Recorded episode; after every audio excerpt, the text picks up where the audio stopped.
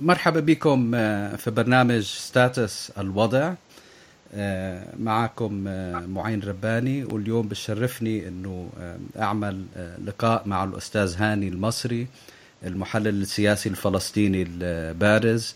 ومدير عام مركز مسارات المركز الفلسطيني لأبحاث السياسات والدراسات الاستراتيجية في مدينة رام الله في الضفة الغربية المحتلة. مرحبا أستاذ هاني. مرحبتين أهلا بك. أنا حبيت اليوم أحكي معك حول قضايا فلسطينية مختلفة ومن ضمنها إضراب الأسرى.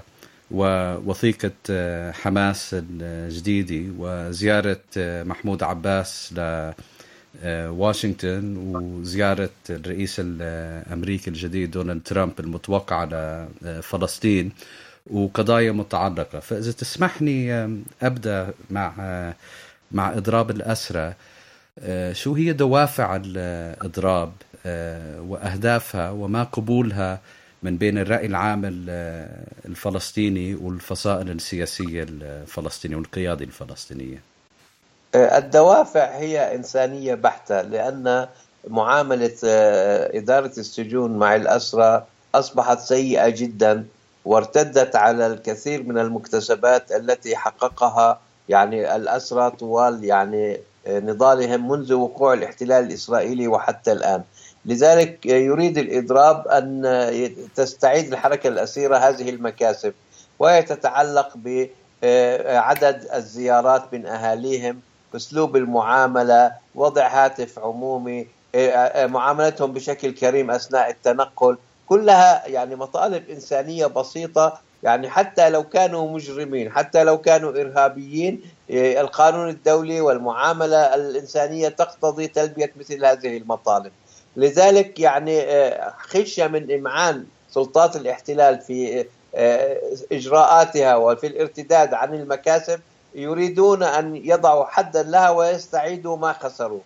بالنسبة لردة فعل الشعب الفلسطيني هي كانت يعني جيدة وأكثر من المتوقع لأن هناك إضرابات حدثت في السابق لم يكن التجاوب معها مثل ما حدث هذه المرة. وأكبر دليل على ذلك هو الإضراب العام الذي شهدته الضفة الغربية وقطاع غزة يعني بحيث كان شاملا وبشكل طوعي آه، بدون آه، قيادة يعني تنظمه بشكل شامل وإنما من خلال مبادرات ولجان تجاوبت تباعا مع دعوة الإضراب وحققت يعني رسالة قوية أن الشعب الفلسطيني جاهز متضامن مع مع الأسرى المضربين ومستعد للتحرك كما لاحظنا من خلال أشكال عديدة من التضامن. يعني في مختلف أماكن تواجد الشعب الفلسطيني وليس فقط في الضفة الغربية وقطاع غزة. وهذه الحركة تدل أن هناك جهوزية لدى الشعب ولكن لا توجد هذه الجهوزية عند القيادة. فالقيادة تعاملت بشكل مزدوج مع هذا الإضراب فهي من جهة أعلنت تأييده ومن جهة أخرى لم تبذل كل ما تستطيعه أو الكثير مما تستطيعه من أجل دعمه. لذلك لم نلاحظ تحركات عربية ودولية بمستوى هذا الحدث. لم نشهد أن الرئيس أو وزير الخارجية أو الدكتور صاحب علاقات استدعى يعني السفراء الأجانب أو قاموا بتحرك واسع وبالتالي اشعروا العالم بأن القيادة معنية جدا يعني بالاستجابة لمطالب الأسرى. لأنهم يخشون من تصاعد الموقف وتدهور الموقف آه، واندلاع مواجهات شاملة هبة شعبية يمكن أن تتحول إلى انتفاضة وبالتالي هذا يؤثر على مخططاتهم يعني ازاء آه، الآمال بإحياء العملية السياسية ومحاولة كسب يعني ود ورضا إدارة ترامب وغير ذلك من الاعتبارات التي يعني آه، لاحظناها. وهناك اعتبار تم تصوير يعني الإضراب خاصة من قبل إسرائيل ووجد هذا بعض الصدى عند بعض الأوساط الفلسطينية أن مروان البرغوثي يريد أن يثبت حضوره من خلال هذا الإضراب آه، بعد تجاهله بتوزيع المهمات داخل اللجنة المركزية لحركة فتح رغم حصوله على أعلى الأصوات. ولكن هذا الكلام مردود عليه لأنه يتعلق بمطالب إنسانية بسيطة كما قلنا. وإذا كان الأمر كذلك فيتبارى المتنافسون على الرئاسة والخلافة من خلال التصدي للاحتلال والتصدي للتحديات الحقيقية التي تواجه الشعب الفلسطيني بدلا من أن يتنافسوا على كسب ود الاحتلال وكسب ود الإدارة الأمريكية. وهذا الأمر يعني جعلنا ندفع ثمنا كبيرا. وهذا بالرغم من إنه آه، إضراب الاسرى اللي حسب معلوماتي آه، بدا من بين أوساط آه، أسرى فتح توسع والآن يشمل قيادات من جميع الفصائل الرئيسية زي فتح والجبل شعبيه والجهاد الإسلامي وحماس وغيرها. هو في البداية نعم كان الكتلة الأساسية من فتح ولكن بدون أن يشمل كل أسرى فتح هناك أعداد كبيرة من الأسرى داخل المعتقلات لم تشارك شارك منذ البداية بعض الأسرى من الجبهة الشعبية وبعض الأسرى من حماس ولكن بعد يعني 17 يوما على الإضراب دخلت قيادات من مختلف الفصائل خاصة الرفيق أحمد سعدات وقيادات حماس دخلوا في الإضراب. وهذا أمر مشجع يعني لأن هناك أحيانا بعض النظرات الخاطئة بأن إطلاق سراح الأسرى لا يتم إلا من خلال تبادل الأسرى وهذا غير صحيح. تبادل الأسرى أسلوب مهم ومهم جدا ولكنه ليس الأسلوب الوحيد ويجب استنفاذ كل الأساليب يعني سواء لتحسين أوضاع الأسرى أو والهدف الأكبر هو إطلاق سراحهم في سياق أيضا تحقيق الحقوق الفلسطينية بمجمعها وليس فقط يعني تحسين شروط حياة الأسرى. بالإشارة لموقف سلطات الاحتلال من جهة وقيادة السلطة الفلسطينية من جهة ثانية شو توقعاتك بالنسبة للإضراب اللي هلأ صار أكثر من 25 يوم؟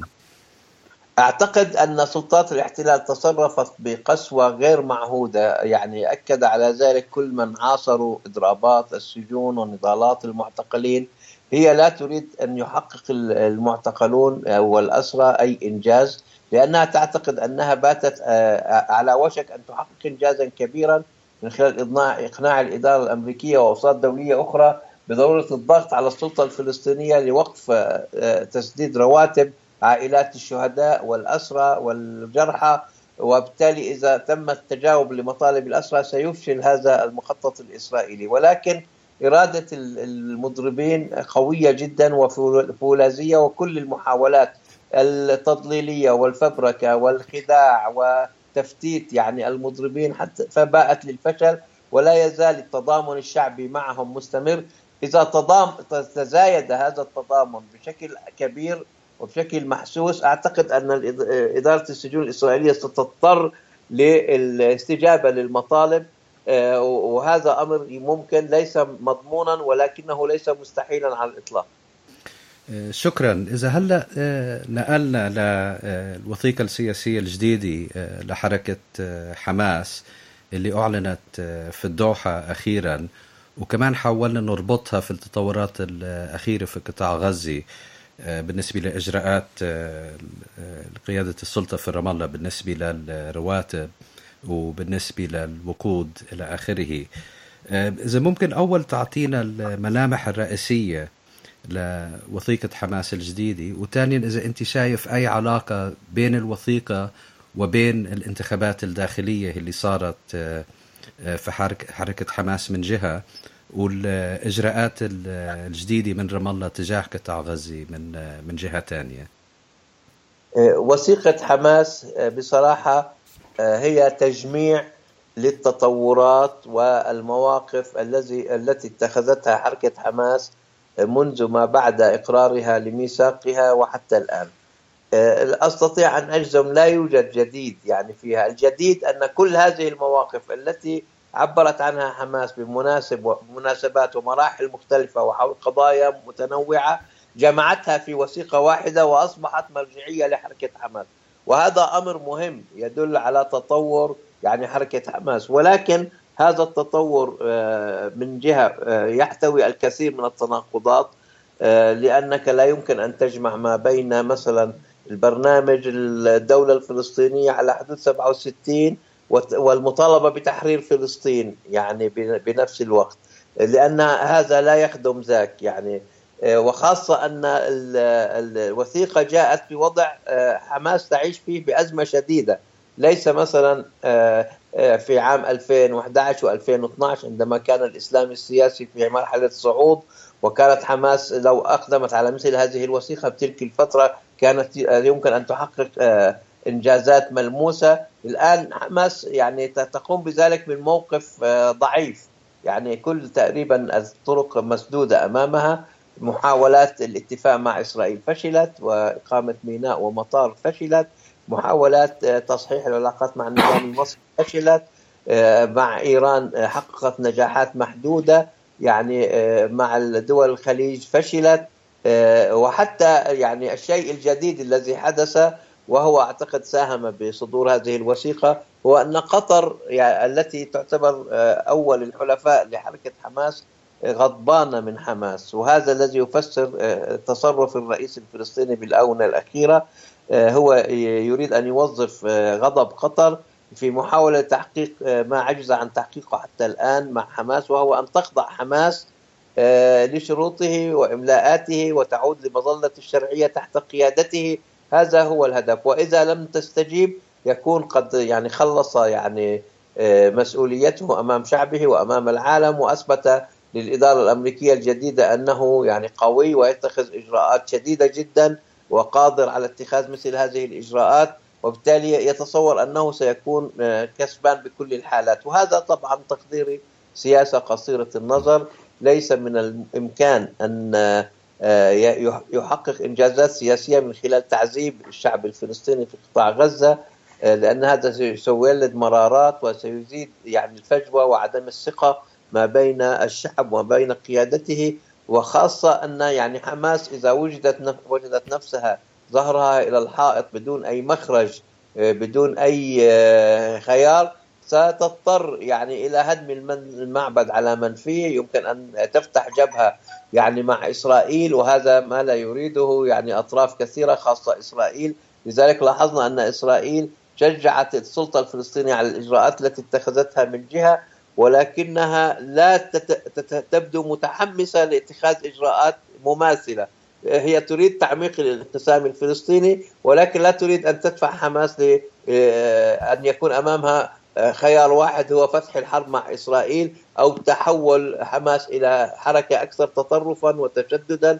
ونشوف فوضى يعني في قطاع غزة يعني تلقي بحممها على إسرائيل، هذا ما يعني لا تريده، أما علاقة يعني هذه الوثيقة بالانتخابات أعتقد يعني أن مثل هذه الوثيقة يتم التداول فيها كما أعلن خالد مشعل منذ أربع سنوات ويتم صياغتها منذ سنتين. وهي تأخرت مثل ما قلت يعني كثيرا والانتخابات مقررة منذ زمن يعني بعيد يعني حماس بحاجة إلى أن تحاول أن تحسن صورتها أمام العالم أن تحسن صورتها أمام الشعب الفلسطيني ولكن مثل ما قلت هذا جاء في وقت غير مناسب بالمرة لحماس. ممكن أسألك بشكل مفصل أكثر عن سبب الغضب القطري من قيادة حماس من جهة ومن جهة تانية بالإجراءات اللي السلطة في رام الله عم تأخذ تجاه قطاع غزة وإذا هي مركزة على معاقبة حماس أو قطاع غزة وسكانها بشكل عام. سبب الغضب القطري هو أن قطر يعني تحاول منذ سنوات ترويض يعني حماس وتأهيلها وأن تجعلها أكثر اعتدالا لأن قطر ليست يعني هانوي ولا يعني معسكر الثورة العربية وإنما معروفة يعني بعلاقاتها يعني وتشابكاتها مع الإدارة الأمريكية ومع إسرائيل. وبالتالي الدور الذي تقوم به هو تأهيل حماس أو ترويض حماس. انتخاب يحيى السنوار منذ يعني مدة ليست بعيدة كان بمناسبة صدمة هو عفوا انتخب رئيس حماس في قطاع غزة. نعم منتخب في خطوة تعتبر مفاجئة. كان الكل ينتظر من حماس أن تقدم وثيقة تدل على أنها اعتدلت. انتخاب السروان السنوار ومعه عدد من القيادة العسكرية وهو معروف بتشدده. أرسل رسالة مضادة يعني وهذا طبعا قلل من قيمة كمان الوثيقة السياسية. آه، وبالتالي آه، بنفس الوقت قطر قدمت مبادرة لحل الخلافات ما بين يعني فتح وحماس وأبدى الرئيس الفلسطيني بعد المرونة فيها بينما حماس لم تعطي جوابا نهائيا بحجة الانتخابات اعتبرت قطر هذا نوع من المماطلة وبالتالي هناك نوع من قرص إذن يعني حماس. لا, لا يعني ذلك أن قطر ستنقلب بالكامل يعني على علاقتها بحماس ولكن تريد أن تقول لها أن الدعم القطري ليس بلا ثمن. قطر ليست جمعية خيرية مطلوب منها أن تقوم بما عليها. ومع الإدراك أن حماس ليست طرفا تابعا لقطر ولكنها بالتأكيد تتأثر يعني بحكم الدعم السياسي والمالي الذي تقدمه يعني قطر ومن خلال المشاريع الكثيرة التي نراها من خلال أن مثلا أزمة الكهرباء في السابق قطر يعني حلتها. أزمة الموظفين أبدت قطر استعدادا لحلها يعني أكثر من مرة. هناك كثير من المشاريع في غزة. أي زائر لغزة يستطيع أن يلمسها عن حجم الدور القطري في مساعدة يعني حماس. وبالتالي استغناء آه، آه، أو وقف هذا الدور سيكون له آثار سيئة جدا يعني على يعني قطاع غزة وعلى يعني حركة حماس. بالتالي الآن على حماس أن تحاول أن تعالج هذا الأمر. سمعت أخبار لسه مش متأكد منها أن قطر الآن تقوم بدور الوساطة بين الرئيس أبو مازن وبين حماس. يعني في محاولة توصل إلى يعني حل. أما بالنسبة لإجراءات أبو مازن فهي بصراحة رغم أن الهدف كما يقولون هو يعني أن تستجيب حماس للمطالب والشروط التي وضعتها السلطة ولكن الوقود لهذه الإجراءات هو الشعب الفلسطيني في قطاع غزة. على سبيل المثال عندما يتم يعني قطع أو آه، حوالي 30% من رواتب الموظفين وهم يعني أصلا موظفين يدينون بالولاء يعني لحركة فتح آه، ولكن هذا من أجل إضعاف السلطة في غزة. وأيضا بالنسبة للكهرباء هل الذي يتعامل مع الكهرباء هو فقط يعني حماس؟ هذا سيكون تأثيره والماء والأدوية و... يعني الأمور يعني إنه آه، يطالبون الشعب الفلسطيني أن يتحمل حتى تسقط حماس. طب إذا لم تسقط حماس وهل يمكن أن يكون تعذيب الشعب وسيلة سياسية؟ يجب أن نمتنع عن مثل هذه العقوبات الجماعية؟ آه، وخاصة أن إمكانية التوصل لاتفاق سياسي بين فتح وحماس كما تدل وثيقة حماس إمكانية ليست منعدمة. هناك تقارب هناك تقاطعات ولكن ليس هناك إيمان ولا قناعة بالشراكة. هذا هو يعني الغائب الأكبر الذي يمنع الاتفاق. البرامج السياسية أصلا مش من الضروري الاتفاق على كل شيء. هناك بعض التقاطعات المهمة مثلا هناك استعداد أن يكون قرار السلم والحرب قرار مشترك وهذا أعرب عنه الجميع أكثر من مرة. هذا يحل الكثير من الخلافات. هناك استعداد للذهوب إلى الانتخابات في نهاية الأمر وهذا أمر يمكن أن يحل الكثير من الخلافات. هناك استعداد أن يكون هناك عمل مشترك سواء حكومة أو غيرها بغض النظر عن نتائج الانتخابات بحكم طبيعة الاحتلال ومرحلة التحرر الوطني التي يعيشها الشعب الفلسطيني. إذا هناك إمكانية ولكن للأسف لا يوجد استعداد للشراكة. هناك إقصاء وإقصاء متبادل وهناك تنافس على القيادة والتمثيل والسيطرة على السلطة وعلى كسب ود الإدارة الأمريكية وكسب ود يعني آه، إسرائيل. أكثر من آه، آه، تنظيم الجهود الفلسطينية في مواجهة يعني إسرائيل واحتلالها واستعمارها واستيطانها وخاصة في مرحلة المستوطنون أصبحوا آه، أكثر من 800 ألف مستوطن وهناك مخططات لرفع العدد إلى مليون مستوطن وهناك دعوات إسرائيلية متزايدة ل يعني ضم مناطق سي وبعض الشخصيات والأحزاب يطالبون بدم كل الضفة الغربية واليوم آه، تم الشروع في قانون القومية الإسرائيلية الذي يعني يجعل آه، فلسطين دولة لليهود فقط وعلى حساب يعني أصحابها الأصليين بشكل غير مسبوق. وهذا تطور خطير ونوعي يجب تركيز الجهود في مواجهته وليس في صراعات داخلية فلسطينية تجعل الاحتلال هو الكاسب الأكبر. شكرا. في كمان تطورين في وثيقة حماس أو الإجراءات الأخيرة اللي أخذتها. الأول انتخاب إسماعيل هنية كقائد جديد لحماس. والثاني نوع من تخلي حماس عن عضويتها في حركة الإخوان المسلمين. هل تعتبر التطورات هدول مهمة أو ما إلها معنى سياسي مهم؟ لها يعني معنى مهم. إذا يعني ترتب عليها إجراءات وسياسات تتناسب مع يعني هذه القرارات. لأن حماس منذ فترة تقول أنها لا يوجد لها أي علاقة إدارية أو تنظيمية أو سياسية مع الإخوان المسلمين وأن العلاقة التي تربطهما هي علاقة فكرية. آه، خلافا طبعا للميثاق الأول لحركة حماس. آه، بالتالي سيكون هناك زي فترة اختبار.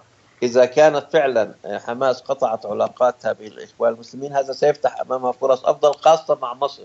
آه، لأن هذه عقدة يعني بتداعياتها الأمنية في سيناء وفي قطاع غزة هي الأهم عقدة تحول دون علاقات يعني طبيعية أو شبه طبيعية بين مصر وحماس. آه، وبالتالي ستوضع آه، حماس لفترة تحت الاختبار لن يعني تجني ثمارا مباشرة كما اتضح يعني حتى الآن كان من المفترض هنية وعدد من قيادة حماس أن يذهبوا لحضور المؤتمر الصحفي في قطر الذي أعلنت فيه الوثيقة وكان من المفترض أن يذهبوا للمشاركة بالانتخابات. ولاحظنا كيف أن لا هذا ولا ذاك تم. الأمور كلها تمت في سياق الفيديو كونفرنس وهذا طبعا أمر يكشف السرية يعني لأن تستطيع إسرائيل أو أي طرف أن يراقب يعني يعني هذه التقنيات بشكل كامل ويتعرف على تفاصيل الخلافات والأوضاع داخل يعني حركة حماس. ولكن هذا يدل أن مصر لم تسمح لقيادات فتح حماس بالمرور ويبدو أن قطر أيضا آه، آه، تريد أن تضغط على حماس. وكما سمعنا وعرفنا أن ثلاث فنادق آه، يعني رفضوا يعني عقد المؤتمر الصحفي لإعلان الوثيقة وواحد منهم كان متفق مع قيادة حماس منذ فترة طويلة وفاجأها باللحظة الأخيرة بأنه لا يستطيع أن يسمح بمثل هذا المؤتمر الصحفي. يعني في نوع في نوع من تنافس آه، قطري إيراني بالنسبة ل العلاقه آه، المميزة مع حركة حماس؟ ولا هذا مبالغ فيه؟ لا بالتأكيد ولكن الموضوع أكثر من موضوع إيراني يعني قطري. قطر تريد حماس أن تعتدل إيران تريد حماس أن تتشدد وأن تتمسك يعني بالمقاومة لأنه قطر مع المحور زي ما بقول السني يعني في المنطقة يعني العربية اللي هو في مواجهة يعني المحور الشيعي. طبعا هذه للأسف يعني مصطلحات نستخدمها ونحن غير مقتنعين فيها لأنه ليس الصراع بين السنة والشيعة ولا بين العرب وإيران رغم الخلافات والأطماع وكل شيء. لكن العدو هو الاستعمار وما يقوم به الاستعمار خاصة الاستعمار الاستيطاني العنصري الإسرائيلي في المنطقة. ليس فقط ضد فلسطين وإنما ضد بلدان وشعوب المنطقة برمتها كما نلاحظ بالدور الإسرائيلي الممتد يعني أينما ولينا الأبصار. شكرا. إذا هلأ نقلنا للبعد الأمريكي بالنسبة للقضية الفلسطينية كان في هناك زيارة من محمود عباس لواشنطن والأوساط القيادية الفلسطينية اعتبروها زيارة ناجحة جدا. والآن في زيارة لدونالد ترامب الرئيس الأمريكي لفلسطين. ويعتقد إنه يجتمع مع مع محمود عباس آه، في بيت لحم. آه، شو تحليلك هل في موقف آه، أمريكي جديد أو هو لسه تحت الإنشاء خلينا نقول؟ وشو تحليلك للموقف الفلسطيني من التطورات الأخيرة بالنسبة لطموحهم مثلا في إعادة المفاوضات أو رفضها؟ للأسف خلينا نبدأ بالموقف الفلسطيني، الموقف الفلسطيني الذي يعني أعرب عن خشية كبيرة جدا من التصريحات التي أدلى بها يعني المرشح دونالد ترامب وحتى عندما تسلم سدة الرئاسة في الولايات المتحدة الأمريكية في البداية وتجاهله يعني أي لقاء على مستوى سياسي مع الرئيس الفلسطيني آه، وحديثه عن عزمه على نقل السفارة الأمريكية من يعني تل أبيب إلى القدس. كل هذا كان له يعني مخاوف وقلق كبير. عندما يعني تغير يعني الموقف الأمريكي وتم الاتصال بالرئيس أبو مازن ودعوته للولايات المتحدة الأمريكية وحدوث الزيارة انقلب الأمر يعني 180 درجة. من التخوف والتهديد والتحذير إلى المبالغة الكبيرة في التغير وأسباب هذا التغير والآفاق التي يفتحها هذا التغير. آه، مثل الغريق الذي يتعلق بقشة. يعني نحن لسنا بحاجة إلى تجارب يعني جديدة حتى ندرك ما هو الموقف الأمريكي. 14 رئيس أمريكي سابق كان آه، ممكن معظمهم أو كلهم أفضل من ترامب وما يمثله. ومع ذلك لاحظنا الانحياز الأمريكي لإسرائيل ودعم إسرائيل وإدارة الصراع بما يخدم استكمال إسرائيل لمخططها في تهويد وابتلاع الأرض الفلسطينية وجعل الحل الإسرائيلي هو المفروض عمليا على الأرض بدون انتظار مفاوضات. يعني بالتالي المبالغة لأن فيه اهتمام بالاعتراف بالرئيس الفلسطيني بالشرعية الفلسطينية. وكما لاحظنا أن ترامب خاطب أبو مازن بالرئيس وليس مثل ما كان يعني الرؤساء الأمريكيين السابقين آه، يتحدثون. طبعا رئيس السلطة ورفع العلم الفلسطيني وتحدث كلمات حارة يعني معه وقابله الرئيس بكلمات آه، حرب لدرجة أن اعتبر آه، اعتبره أنه يعتمد عليه بعض الله. يعني وهذا أمر يعني في منتهى الخطورة. لا يمكن الرهان على الآخرين وخاصة إذا كانوا يرتبطون بعلاقات عضوية وثيقة وبعقائد مشتركة وأهداف مشتركة مع إسرائيل. يعني وخاصة لاحظنا أن يعني لم يتطرق ترامب إلى حتى على إلى الحديث عن الدولة الفلسطينية. وكان مع نتنياهو تحدث أنه يعني يمكن أن يكون الحل دولة أو دولتين وما يتفق عليه الطرفان. وهذا شيء خطير لأنه يضع الجانب الفلسطيني ضحية يعني الجانب الإسرائيلي اللي هو الأقوى وهو الطرف المحتل.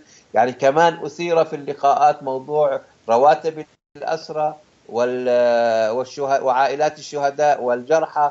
وكانت هذه مثل ما سمعت من مصادر موثوقة القضية المشتركة في كل الاجتماعات سواء الثنائية أو ضمن الوفود ككل أو مع كوشنر أو مع يعني غيره. هذا الموضوع لم يغب عن أي لقاء يعني حدث في يعني العاصمة الأمريكية. وبالتالي هذا أمر يعني خطير إنه مطلوب من الرئيس أن يعاقب يعني عائلات الشهداء والأسرى والجرحى الذين آه، آه، القيادة الفلسطينية هي التي اتخذت القرارات بأن يقوموا بمقاومة الاحتلال. يعني وبالتالي فليحاسبوا يعني هم إذا كانوا سيحاسبون يعني هؤلاء العائلات. أما أنه الإدارة الأمريكية بلورت حتى الآن لا يبدو أنها بلورت يعني خطة هي تستكشف وقال يعني الوفد الفلسطيني يعني عندما عاد أنهم كانوا يستمعون ويسألون أكثر مما يتحدثون. ولكن يعني هناك يعني آه، زيارة آه، قريبة للرئيس الأمريكي.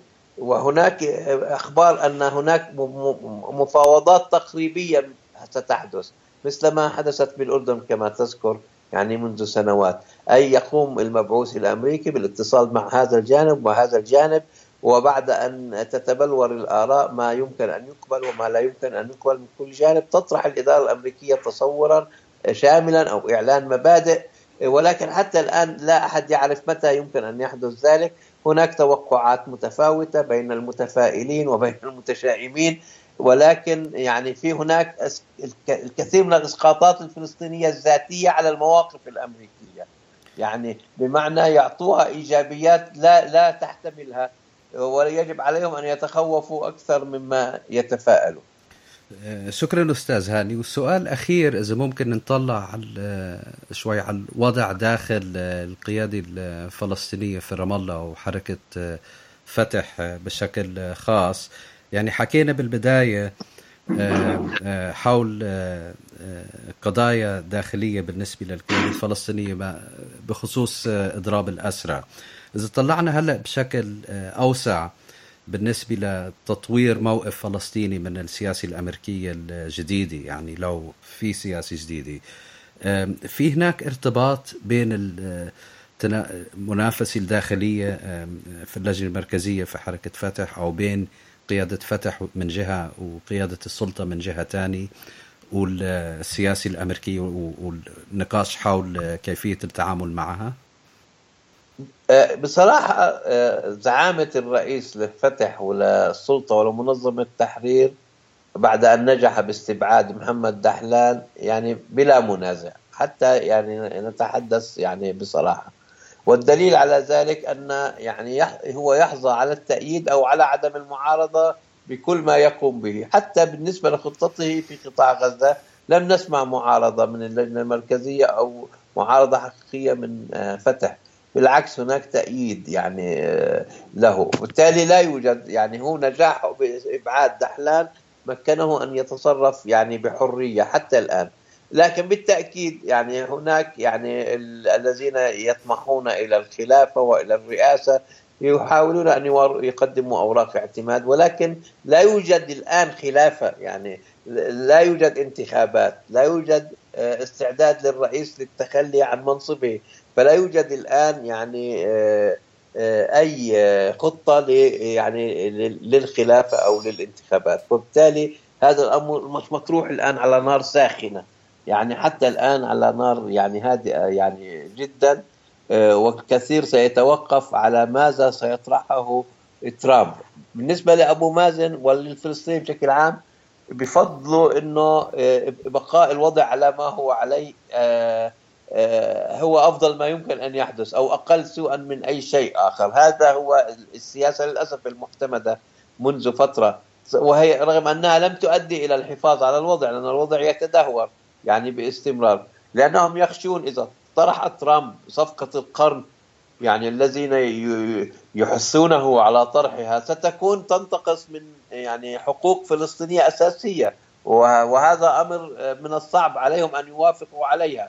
وإذا رفضوا سيدفعون الثمن وإذا وافقوا سينفض شعبهم عنهم ويمكن أن يتعرضوا لردات فعل فلسطينية كبيرة. إذا أفضل شيء هو آه، آه، البقاء الانتظار مفاوضات حتى بدون التحفظات الفلسطينية السابقة مثل آه، الإصرار على وقف الاستيطان بل على العكس سمعت من مصادر موثوقة أن ترامب قال للرئيس الفلسطيني أنه لن يقوم بإدانة الاستيطان مثل أسلافه الرؤساء الأمريكيين. وقلنا خلينا نعمل انتخابات مفاوضات. وأنتم بتقولوا إنه ممكن هاي المفاوضات تتوصل لاتفاق خلال ستة أشهر أو تسعة أشهر. إذا ستة أشهر أو تسعة أشهر لن تؤثر كثيرا في الاستيطان. لماذا يعني نضع موضوع يفجر أو يوتر العلاقات بيننا؟ وعندما نتوصل إلى اتفاق يصبح هذا الموضوع وراءنا. إذا يعني سنجد هناك استيطان مع المفاوضات هذا هو الأكثر احتمالا. وشو هو البديل اللي أنت تطرحه للوضع اللي رسمته؟ ما فيش بديل إلا إنه أنت بدك تحافظ على الصمود بدك تحافظ على المكتسبات المتبقية بدك تحافظ على الأرض. تحاول تفشل المشاريع الإسرائيلية لأنه ما يجري على الأرض أخطر مما يجري في واشنطن. ما يجري على الأرض هو أن إسرائيل آه، تحسم الأمر. يعني بدون يعني خلينا نقول الحل الزاحف. كنت أنا زمان بستخدم الضم الزاحف. هو يعني عمليا الآن في شيء اسمه الحل الإسرائيلي الزاحف. إسرائيل تطبق ما تريد تأخذ ما تريد واضربوا يا فلسطينيين راسكم بالحيط. وتم وتعلقوا بالإدارات الأمريكية وبالمفاوضات وبعمليات. يعني ما فيش مجال إلا أنه أنت توحد الفلسطينيين في مواجهة يعني المخطط الإسرائيلي الرامي لتغيير الواقع واستكمال تغيير الواقع لأن ما يجمع الفلسطينيين يبقى كثير وأكثر مما يفرقهم رغم كل الخلافات. ولكن شرط وجود قناعة عند القيادة وعند القوى بهذا الأمر. لا يوجد مثل هذه القناعة. مش كافي ما هو موجود مش فيش إرادة وبالتالي فيش علينا إلا نحاول أنه نضغط باتجاه بلورة قناعة بأهمية الوحدة بأهمية إحياء المؤسسة الوطنية الجامعة. منظمة تحرير تضم الجميع على أساس شراكة حقيقية على أساس برنامج القواسم المشتركة. بدون أوهام جديدة أن هناك مفاوضات ستؤدي إلى نتيجة. ونخسر كمان سنة أو سنتين وبعدين نرد نواجه نفس المصير أو هالمرة نوافق على حل تصفوي للقضية الفلسطينية. لأنه وضعنا صار أضعف وإمكانيات الرفض السابقة اللي هي كانت ضعيفة ومخروقة ممكن آه، أن تتآكل. يعني وبالتالي نجد أنفسنا أمام قبول أو ينفتح الطريق ساعتها لبديل ثاني يعني عندها يعني سنجد البدائل والخلفاء الذين هم يعني موجودين وينتظرون اللحظة المناسبة. أستاذ هاني المصري أشكرك جزيل الشكر لهذا اللقاء المفيد ولمعلوماتك حول التطورات الأخيرة في في الساحة الفلسطينية. شكرا جزيلا. شكرا.